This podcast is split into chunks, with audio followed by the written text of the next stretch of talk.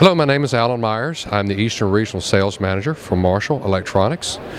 We're here to show you two things today at the uh, GV Expo show. Two brand new panels, the 26 and the 23 inch IMD series. These are native resolution 1080i panels with functionality of a 485 control system. that ties into a network control box.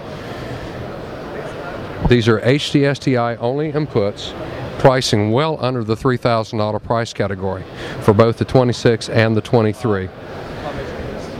Roto menu system allows you to configure your IMD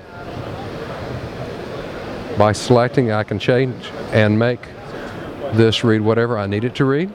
So if you're looking at multiple cameras, you can label it a whole lot different than the traditional tape and ink pen. As I said, these are native resolution panels at 1080i. All the controls are on the front side. Very attractive with the uh, trim panel in place.